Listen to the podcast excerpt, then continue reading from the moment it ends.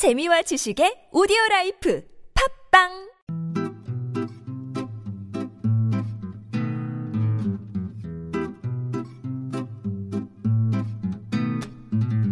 TBS 아나운서 팀과 한국어 천재가 함께하는 쉬운 말 바꾸기 운동.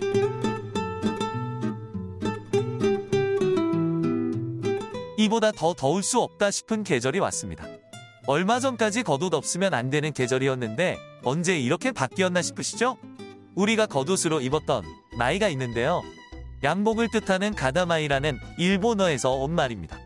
우리말로는 우도 또는 표준 외래어인 재킷으로 대체하는 것이 바람직합니다. 이렇게 더운 날씨엔 당연히 시원한 옷을 찾아 입게 되는데요. 소대나시 또는 나시라고 하는 옷이 있습니다. 그런데 이 소대나시는 소매가 없는 옷이라는 뜻의 일본어이기 때문에 민소매나 민소매옷으로 순화해서 사용해 보도록 하시죠.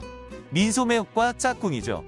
여름에 자주 신는 쪼리 역시 일본어기 때문에 샌들이라는 표준 외래어로 부르는 게 좋겠습니다.